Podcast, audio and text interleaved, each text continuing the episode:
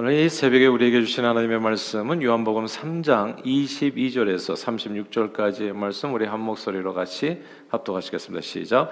그 후에 예수께서 제자들과 유대 땅으로 가서 거기 함께 유하시며 세례를 베푸시더라. 요한도 살렘 가까운 에논에서 세례를 베푸니 거기 물이 많음이라 그러므로 사람들이 와서 세례를 받더라. 요한이 아직 옥에 갇히지 아니하였더라. 이에 요한의 제자 중에서 한 유대인과 더불어 정결 예식에 대하여 변론이 되었더니 그들이 요한 에게 가서 이르되 라비오 선생님과 함께 요단강 저편에 있던 이 곧 선생님이 증언하시던 이가 세례를 베풀며 사람이 다 그에게로 가더이다. 요한이 대답하여 이르되 만일 하늘에서 주신 바 아니면 사람이 아무것도 받을 수 없느니라. 내가 말한 바 나는 그리스도가 아니요 그의 앞에 보내심을 받은 자라 한 것을 증언할 자는 너희니라. 신부를 취하는 자는 신랑이나 서서 신랑의 음성을 듣는 친구가 크게 기뻐하나니 나는 이러한 기쁨으로 충만하였노라.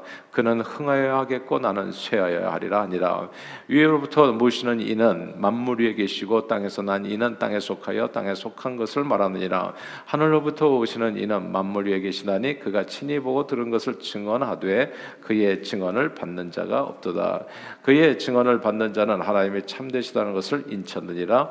하나님이 보내신 이는 하나님의 말씀을 하나니 이는 하나님의 성령을 한량 없이 주심이니라.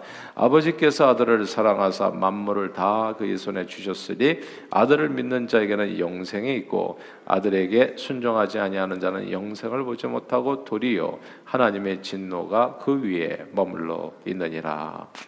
아멘. 어, 하버드 대학 대학원생들에게 자신은 5만 불 받고 남들은 평균 2만 5천 불 받는 세상과 자신은 10만 불을 받고 그런데 남들은 25만 불 평균적으로 받는 세상 그 두 가지 세상 중에서 어느 곳에 살고 싶냐고 물었더니 과반이 첫 번째 세상을 선택했다 합니다. 사천의 땅을 사면 배가 아프다는 속담이 있는 것처럼 우리는 늘 다른 사람과의 비교 의식 속에서 살아갑니다. 남보다 내가 어 잘한다 생각하면 내가 절대적으로 어떤 평가 속에서 살아가든지 상관없이 상대적으로 남보다 내가 잘한다 생각하면 우리 마음이 기쁘고 행복해지고 남보다 못한다고 생각하면 현재 내가 얼마나 많이 가지고 누리고 있는지 상관없이 이제 불행해 하는 겁니다. 우리 엄치나 그런 단어들 있잖아요. 엄마, 친구, 아들 이렇게 비교했을 때 항상 우리 행과 불행이 남과의 비교를 통해서 이제 결정될 때가 많다는 겁니다. 그러나 내 인생을 남과 비교해서 살면 우리는 진짜 행복하게 살기는 어려워요. 10만 불 버는 사람이 늘 행복할까요? 남들 2만 불 버는데 아니죠. 10만 불 버는 사람의 눈에는 또 100만 불 버는 사람이 또 보일 수도 있잖아요. 그럼 그런 사람과 비교하다면 또 불행해질 수 있고 또 100만 불 버는 사람 또 1000만 불 버는 사람이 또 보일 수가 있으니까 이렇게 비교적으로 살다 보면 우리는 절 절대적으로 행복할 수가 없다는 거. 행복은 분명히 성적순이 아닌데 우리는 그렇게 착각하면서 살다가 내 눈앞에 있는 그 소중한 행복을 잃어버릴 때 어, 참으로 어리석게도 잃어버릴 때가 많은 겁니다. 남과 비교하다가 시기 질투에 눈이 멀어서 내 인생을 현재 내게 주어진 아주 소중한 행복을 정말 이렇게 놓치고 어, 이제 제대로 살지 못할 수가 있는 겁니다. 자, 이런 일이 오늘 본문에 일어난 거예요. 예수님이 그 세례 요한에게 세례를 받으시고 공생애를 시작하니까 많은 사람들이 세례 요한에게 와야 될 사람들이 이제 예수님께 가기 시작했던 겁니다. 예수님께 가는 이들 중에는 세례 요한을 따르던 사람들도 있었어요. 그러자 이제 세례 요한의 제자들이 좀 걱정이 된 거죠. 말하자면 이것도 영적인 어떤 비즈니스라고 볼 수 있을까요? 사람 다른 사람이 많을 때는 좋았는데 아 막 사람들이 빠져나가니까 어떻게 되겠어요? 그러니까 많이 좀 위축되고 좀 염려도 되고 그래서 이 세례 요한의 제자 중에서 세례 요한에게 와서 사람들이 이제 모두 다 예수님께 간다고 이렇게 이제 얘기를 하게 됩니다. 이런 얘기가 이제 예수님과 세례 요한의 사역이 이제 비교해서 이제 이렇게 나오는 얘기들이죠. 세례 요한과 예수님이 이제 비교가 되는 겁니다. 비교가 이 서로를 비교한다는 거 어쩌면 이것은 정말 무서운 사단의 유혹이 아닌가 생각해요. 이 비교 의식에 잘못 이게 마음을 빼앗기게 되면 진짜 비교하는 그 사람의 삶이 망가지게 되거든요. 그냥 첫째는 제일 먼저 행복을 잃어버리고요. 어, 그 다음에는 뭐냐 하면은 삶이 망가지게 돼요. 어, 비교를 어느 정도 하느냐에 따라서 그 정도가 차이가 있겠지만 정말 자칫 잘못하면 목숨을 기도합니다. 가인은 동생 아벨과 자신을 비교하고 경쟁했습니다. 그러다가 그만 동생을 시기 질투로 죽여버리고 말아요. 살인자가 됩니다. 그러니까 비교 의식이 이렇게 무서운 거예요. 다른 사람을 진짜 해할 수가 있어요. 남과 비교하다가. 네.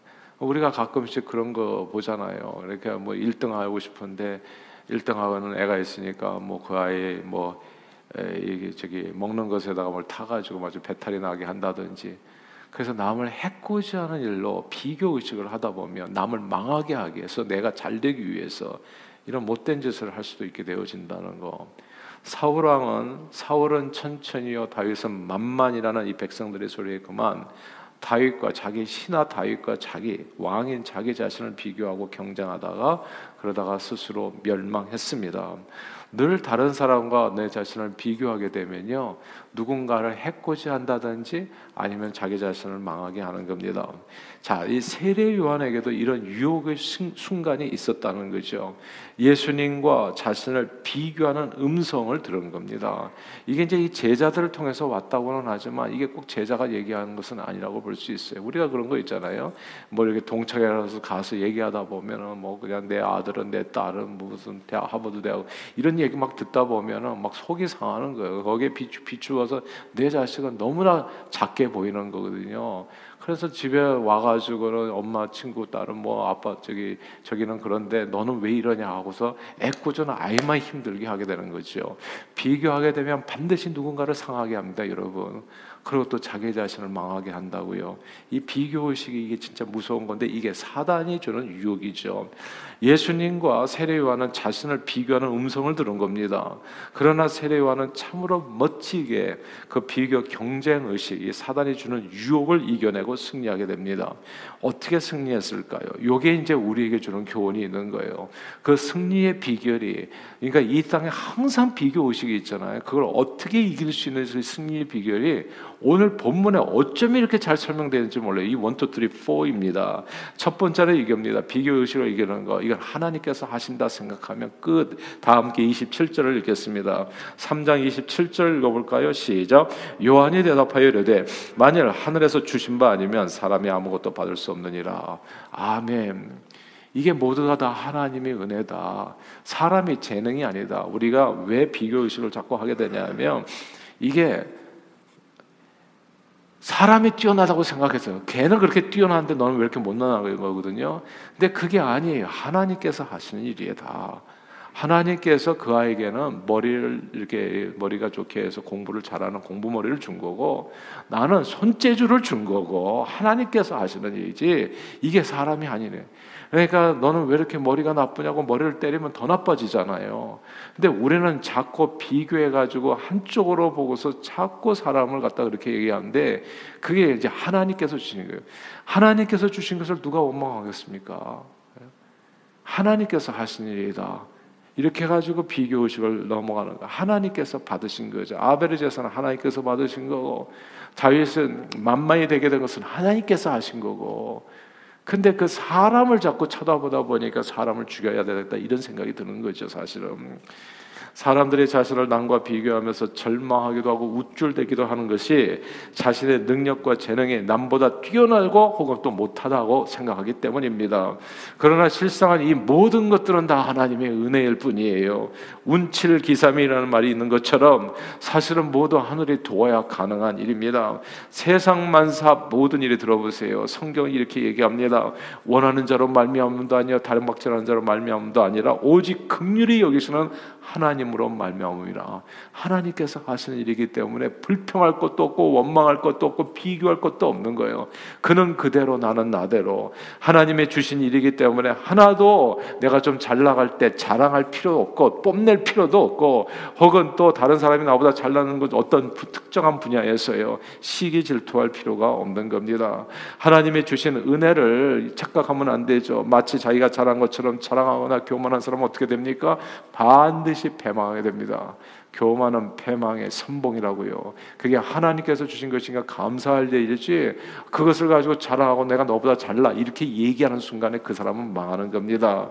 그리고 하나님께서 주신 은혜를 시기 질투해서 남과 비교해서 절망하는 사람도 역시 망하게 되는 겁니다. 그러니까 비교 의식을 벗어나는 건 간단해요. 하나님께서 하신 일이다. 이게 이제 세례 요한이 한 겁니다. 그냥 사람들이 다 예수 한테 가더이다라고 비교 의식으로 유혹을 했는데 사단의 음성에 들었는데 그 사단의 음성에 대해서 사, 이 세례 요한이 답한 답이 그거예요.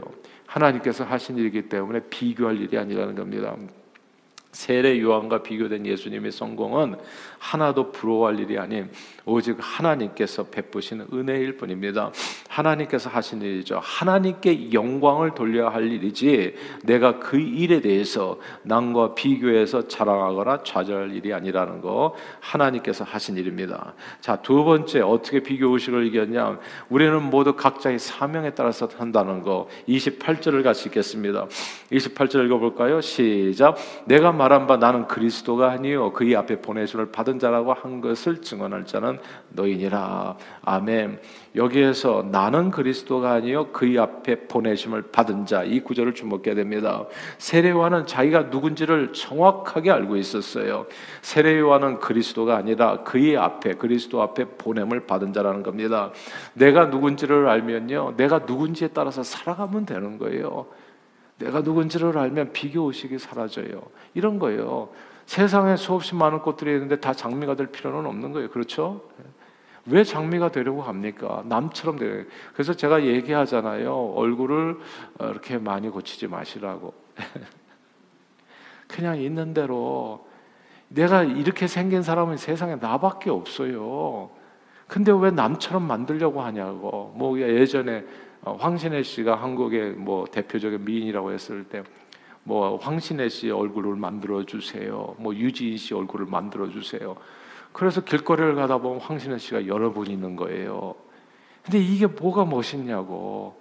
자기를 잃어버리고. 그러니까 모두가 다 각자의 모습대로 살아가는 거. 내 모습은 내 모습. 세상에 나같이 나 같은 사람은 하나밖에 없는 거예요. 근데 왜 이 하나밖에 없는 모습을 훼손을 시키냔 말이지. 예. 물론 여러 가지 이유 때문에 성형이 필요한 경우도 있어요. 무슨 사건 사고로 인해 가지고 좀 이렇게 신체 일부가 좀 훼손되었을 때는 당연히 필요한 순간들이 있죠. 근데 오리지널리 그냥 보기만 해도 정말 아름다운 사람들이 누구처럼 되는 거지 이건 진짜 망하는 길인 겁니다. 각자 생김새와 세상에 수없이 많은 꽃들이 있잖아요. 각자 생김새와 향이 다른 만큼 존재 이유가 분명하고요. 그만큼 남은 남대로 나는 나대로 하나님께서 존귀하게 쓰임 받는 그릇이다. 그 얘기를 하는 겁니다. 그리스도는 그리스도대로 나는 그리스도 앞에 보냄을 받은 자대로 나는 나대로 내게 주어진 사명이 고귀한 사명이 있는 것이다. 이렇게 하니까 비교 의식에서 이겨나갈 수 있는 겁니다. 과거에는요 이게 많이 미개했었죠. 말하자면 상대평가 성적 순위 중요했습니다. 우등, 우등상, 우등상장을 받은 아이들은 모범생이었고 착한 아이들도 여겨졌지요. 국산사자, 수미양과 남보다 좋은 성적으로 아이들이 평가되었습니다. 그 안에서 각각의 아이들이 갖고 있는 특별한 재능들, 그런 아름다운 모습들이 성적 순에 가리워져서 모두 사라져 버린 거죠. 그러나 하나님께서는 이 세상 만물을 모두 다르게 만드셨습니다. 이 세상에 세상에 76억의 인구가 있는데 76억 중에서 한 사람도 같은 사람은 없는 거예요. 진짜 쌍둥이도 세대차가 나게 그렇게 만들었잖아요. 각자의 삶의 의미를 부여해서 모두가 나름대로 만점의 인생을 살게 해주신 겁니다. 내가 나를 이해하고 나잖아요. 그러면 완전히 그 다음부터 행복해져요. 예. 예전에 어느 목사님 뭐 이제 교회 이제 목회자들 예. 아, 뭐큰 교회 하시는 분들을 부러워하는데 세상에 큰 꽃만 있는 것은 아니에요. 작은 꽃도 내 나름대로 아름다운 거라고. 자기 자신의 가치를 모르는 사람이 항상 남 부러워하다가 자기 자신도 제대로 인생을 살지 못하고 끝나버리는 경우가 너무너무 많더라고요. 아쉽게도. 근데 예수님은 예수님대로 멋진 분이고 그 뜻이거든요. 나는 나대로 할 일이 있는 거다. 예. 나는 그 앞에서 보냄을 받은 자.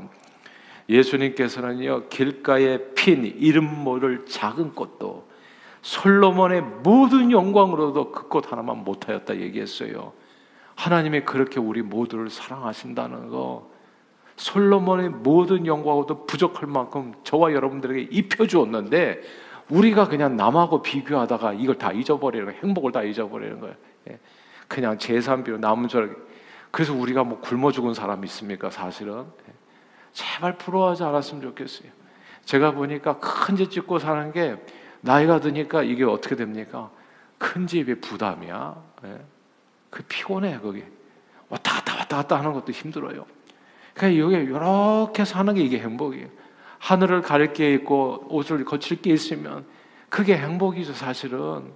짐이 이미 주님께서 엄청나게 나를 입혀주셨는데도 불구하고 그걸 엎으리지 못하고 남 쳐다보다가 내 자신을 이렇게 누리지 못하는 그런 어리석은 인생들이 적지 않은 겁니다. 하나님께서는 예수님은 예수님대로 멋지게 하셨고 세례와는 세례 요한대로 그의 삶을 멋지고 의미 있게 해주셨습니다. 내가 하나님 앞에서 어떻게 쓰임 받는 사람인지, 내가 얼마나 주님의 뜻을 이 땅에 이루는데 존귀한 사람인지를 알게 되면 우리는 행복해지는 겁니다.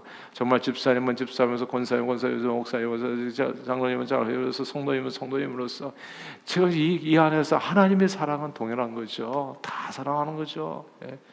하나님이 나를 귀하게 생각하고 사랑한다고 생각하면 그냥 그중서도 행복이 폭발하는 겁니다.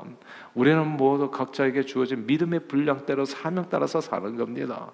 진짜 빨주 노초 파남보 색깔 다 다른 것처럼 그렇게 다른 색깔로 살아가는 거예요. 이 세상에 모든 사람은 다 필요합니다. 나도 필요한 존재예요. 나도 하나님 앞에서 고귀한 존재. 이 세상에 단 하나밖에 없는 정말 희귀하고 소중한 사람입니다. 이렇게 사도 바울은 비교 의식을 이겼다는 것. 자, 세 번째. 그렇기 때문에 남의 성공을 기뻐하는 겁니다. 29절 읽어 볼까요? 29절 있습니다. 시작. 신부의, 신부를 취하는 자는 신랑이나 서서 신랑의 음성을 듣는 친구가 크게 기뻐하니 나는 이러한 기쁨으로 충만하였노라. 아멘. 이게 중요합니다. 나는 이런 기쁨으로 충만하였다고 하는데 한 팀 의식입니다. 한 팀 의식을 가져야 돼요. 예, 한팀 의식. 세 번째는 한 팀 의식입니다. 세례 요한과 예수님은 경쟁자가 아니에요. 그렇죠? 경쟁자라고 생각하면 내가 너보다 잘해야지. 이래가지고 이제 피터지게 아, 또 거기에서 정말 이렇게 아, 시기질 토하고 다투는 일이 있을 거예요. 근데 세례 요한은 생각 자체가 뭐냐면 예수님과 나는 한 팀이라는 거예요. 이게 축구 경기나 뭐 저기 농구 경기나 이 모든 운동 경기를 보면 같은 팀은 서로를 돕습니다. 어시스트를 해주는 거예요. 다른 사람에게 패스를 해줘가지고 우리 팀이 이기면 기쁩니다. 충만한 거예요. 그러니까 우리 그 무슨 경, 운동 경기에서 챔피언십에서 1등하면 전부 그냥 모든 후보 선수들까지 나가서 길길이 뛰더라고. 예. 그 이게 한 팀이라는 거예요. 예수님과 나는 다른 팀이 적이 아니다. 우리가 왜 비교 의식에서 벗어나지를 못하냐면 적이라고 생각하는 거거든요. 네가 죽어야 내가 행복하다 이거거든요. 그런 공동체는 망하는 거더라고요. 보니까. 예. 이게 이 one team이에요. Korea 하면 South Korea.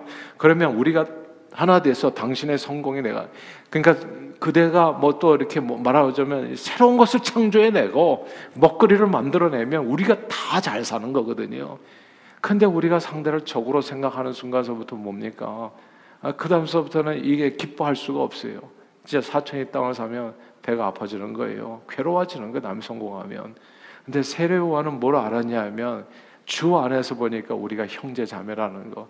이 사람의 성공이 곧 나의 성공이라는 거. 지금 이 코로나 시대에 보니까 코로나가 왜 안 없어지냐면 나만 성공하려고 할 때 이게 안 없어지는 것 같아요. 모든 사람이 다 백신을 맞아야 되는 거 알고 보니까 다 나눠야 되는 거예요. 저기 우리 트럼프 대통령께 죄송하지만은 트럼프 대통령의 Make America Great 했어요. 저는 이것이 비성경적이라고 확신해요. 미국만 잘 살아서 되는 게 아니에요. 미국은 다 잘 살게 해줘야 돼. 그래야 미국이 진짜 복을 받아요. 근데 메이크 어메리카 그래 하는 바람에 코로나가 더 번져고 나만 살자고 하는 바람에 계속 변이는 나오는 거고 우리는 고통 가운데 헤어나오지를 못하는 거고 알고 보니까 다 잘 살아야 되는 우리는 같은 팀이더라. 이 지구촌이라는 게 너와 나가 없, 있을 수가 없어요. 우리가 이 공기가 다 통해 가지고 우리는 이 이게 뭐 외딴선에 사는 게 아니에요. 우리는 다 같이 잘 살아야 되는 거. 같은 원팀이라는 거. 그래야 비교 의식이 없어지더라고요. 우리가 같은 팀이라는 거. 여기에 뉴저지에 250교, 저 뉴욕에 또 한 3, 400, 400교회 정도 있는데 이 모든 교회가 우리가 하나님의 나라를 위해서 한 팀이다 생각하면 다른 교회를 축복해 줄 수 있는 중심으로 이렇게 돼서 비교시 큰 교회 작은 교회가 무슨 의미가 있겠어요? 다 하나님의 교회지. 이렇게 해가지고 이겨나간다는 거. 세례요한이 그렇게 비교의식에서 이겼다는 거. 마지막 한 가지 더 하겠습니다. 30절 읽어보겠습니다. 30절 읽어볼까요? 시작. 그는 흥하여 하겠고 나는 쇠하여 하리라. 아멘. 그가 누굽니까? 예수 그리스도. 이게 비교의식을 이기는 정말 최고의 방법은 뭐냐면 이제는 내가 산 것이 아니라 내 안에 그리스도에서 사신 것이라고. 그리스도의 이름이 존귀하게 되기를 바란다면 그럼 끝이에요. 네. 더 이상 아무것도 비교할 게 없는 겁니다. 사도 바울은 빌립보서에서 그렇게 얘기했어요. 나의 간절한 기대와 소망을 따라 아무 일에든지 부끄러워하지 아니하고 지금도 전과 같이 온전히 담대하 살든지 죽든지 내 몸에 그리스도가 존귀하게 되게 하려 하나니 이는 내게 사는 것이 그리스도니 죽는 것도 유익함이라. 이게 나는 죽고 그리스도가 사는 거예요. 왜 비교 의식이 생기나 보니까 내가 펄펄하게 살아 있어서 그래요. 내가 내가 인정받고 싶고 내가 좀 인정받지 못해가지고 나 때문에 제가 시험 받지 해요. 시험 준 사람도 문제지만 시험 받은 사람이 난 더 문제라고 계속 항상 얘기하잖아요. 제가 이것도 윤명호 어록 중에 하나인데요. 사실은 예. 제가 보니까 시험 받은 사람이 진짜 문제예요. 뭐냐면 그게 자아가 있어서 시험 받는 거예요. 지렁이가 왜 꿈틀하는지 아십니까? 밟았을 때 간단하잖아요. 아직 덜 죽어서 그런 거예요. 완전히 죽으면 어떻게 꿈틀어왔어? 예. 덜 죽으니까 괴로워하는 거 덜 죽으니까 그는 흥하여야 되겠고 나는 쇠하여야 되리라. 내가 나는 나는 없고 그리스도께서 사신다 하면은 시험이라는 게 없어요. 그게 사라져. 예. 내가 죽었는데 그리스도 예수의 사람은 정과 욕심에 대해서 십자가에 못 박았느니라. 나는 죽은 사람이에요. 예수 안에서.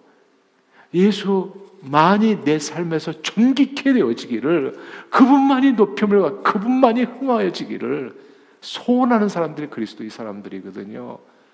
딱 이 목표 붙들고 살아가면 모든 시험을 이기게 됩니다. 모든 비교 의식은 그 순간 끝나게 돼요. 오직 예수님만 높임을 받기를. 예. 그래서 주님 앞에 삶을 드리게 되면 항상 승리하게 됩니다. 이렇게 예수님만 높임을 받아야 될 이유가 하나 있어요. 36절 읽고 예, 예, 말씀 정리할게요. 36절 읽겠습니다. 시작. 아들을 믿는 자에게는 영생이 있고 아들에게 순종치 아니하는 자는 영생을 보지 못하고 도리어 하나님의 진노가 그 위에 머물러 있느니라. 아멘. 정말 생명을 주는 것은 예수밖에 없기 때문에 그래요. 성적에 생명을 줍니까, 여러분? 뭐 재물이 성적을 주, 생명을 주냐고요. 우리는 이 사소한 일에 부딪혀가지고 거기 목숨 걸다가 정말 중요한 영생을 잃어버리는 거예요. 근데 알고 보니까 예수님만이 높아져야 되는 게 뭐냐면 내게 영생 복락을 주는 분은 그분밖에 없기 때문에 그래요. 나머지는 다 지나가는 겁니다. 이 땅에서 우리가 뭐 그냥 그냥 안달복달하면서 살아가는 재물 그리고 인기, 명예, 권세 이런 거 다 사라지는 거예요. 인생은 풀이 꽃과 같아서 꽃은 떨어지고 풀을 시드는 건데 여호와의 말씀만 영원히 쓴다고. 오직 예수 그리스도께서 주시는 은혜만이 우리에게 영원한 생명을 주는 거고 그 영원한 복락을 주는 겁니다. 그러니까 세례요한은 그걸 붙들었어요. 예수만이 내 안에서 흥하기를 왜냐하면 그분만이 내게 영생의 축복을 주시는 분이기 때문에 이렇게 비교 의식을 이겼던 겁니다. 저는 저와 여러분이 이 땅을 살아가는 매 순간이 행복하기를 바래요. 행복하려면 남하고 비교하면 안 됩니다. 나는 나대로 아름다운 인생이요. 그리고 이것은 다 하나님께 주시는 은혜일 뿐이기에 늘 감사할 것밖에는 없는 거고요. 그리고 내 삶을 통해서 누가 하나님의 영광이 그리고 우리 모든 인류는 원팀이라는 거. 우리는 다 하나 한 팀. 남이 잘 되는 것이 내게 행복이 돼야 되는 거지. 예. 여기 저는 이 식당들 다 잘 되기를 원해요. 식당에 저는 안 되니까 초이스가 없어지더라, 초이스가. 중국집이 망하고 나니까 짜장면 먹고 싶을 때 갈 데가 없는 거예요. 그러니까 중국집도 잘 돼야 되고, 한식집도 잘 돼야 되고, 그냥 쭈꾸미집도 잘 돼야 되고, 예, 볶음밥집도 잘 돼야 되고, 에브리 잘 되면 내가 행복해지는 거더라고. 이게 원팀. 그래서 다른 사람이 잘 될 때 여러분과 저의 기쁨이 충만하기를 바라고 무엇보다도 예수가 높아져서 영생 복락을 누리는 동상 가족들 그리고 또 온라인상에서 함께하는 우리 모두가 되기를 주 이름으로 축원합니다. 기도하겠습니다. 사랑하는 주님 고맙고 감사합니다. 하나님께서 하시는 일에 감사밖에 없고 나는 나대로 남은 남대로 각자의 사명을 따라 온전히 쓰임 받는 것 하나님 앞에 존귀한 존재라는 거 얼마나 감사합니까? 그리고 우리는 한 팀이기 때문에 남이 잘 되는 게 기쁜 겁니다. 남이 잘 돼야 됩니다. 그러니까 우리가 밤낮이 아침마다 와서 남이 잘 되기를 기도하는 것 아니겠습니까? 하나님 아버지 그리스도의 이름이 높아지기만을 기뻐한다면 우리는 모든 비교 의식에서 다 이기고 항상 내가 매일 기쁘게 순례의 길을 걸어가게 될 줄 믿습니다. 사랑하는 주님, 오늘도 이 세례요한의 마음에서도 이 충만한 기쁨이 우리에게도 있게 해주시고 오늘 하루 살아가는 동안에 주님의 이름이 우리의 삶을 통해서 존귀케 되어지는 귀한 하루가 될 수 있도록 복된 하루가 될 수 있도록 우리의 삶을 성령님 온전히 주장해 주시옵소서 예수 그리스도 이름으로 간절히 기도하옵나이다. 아멘.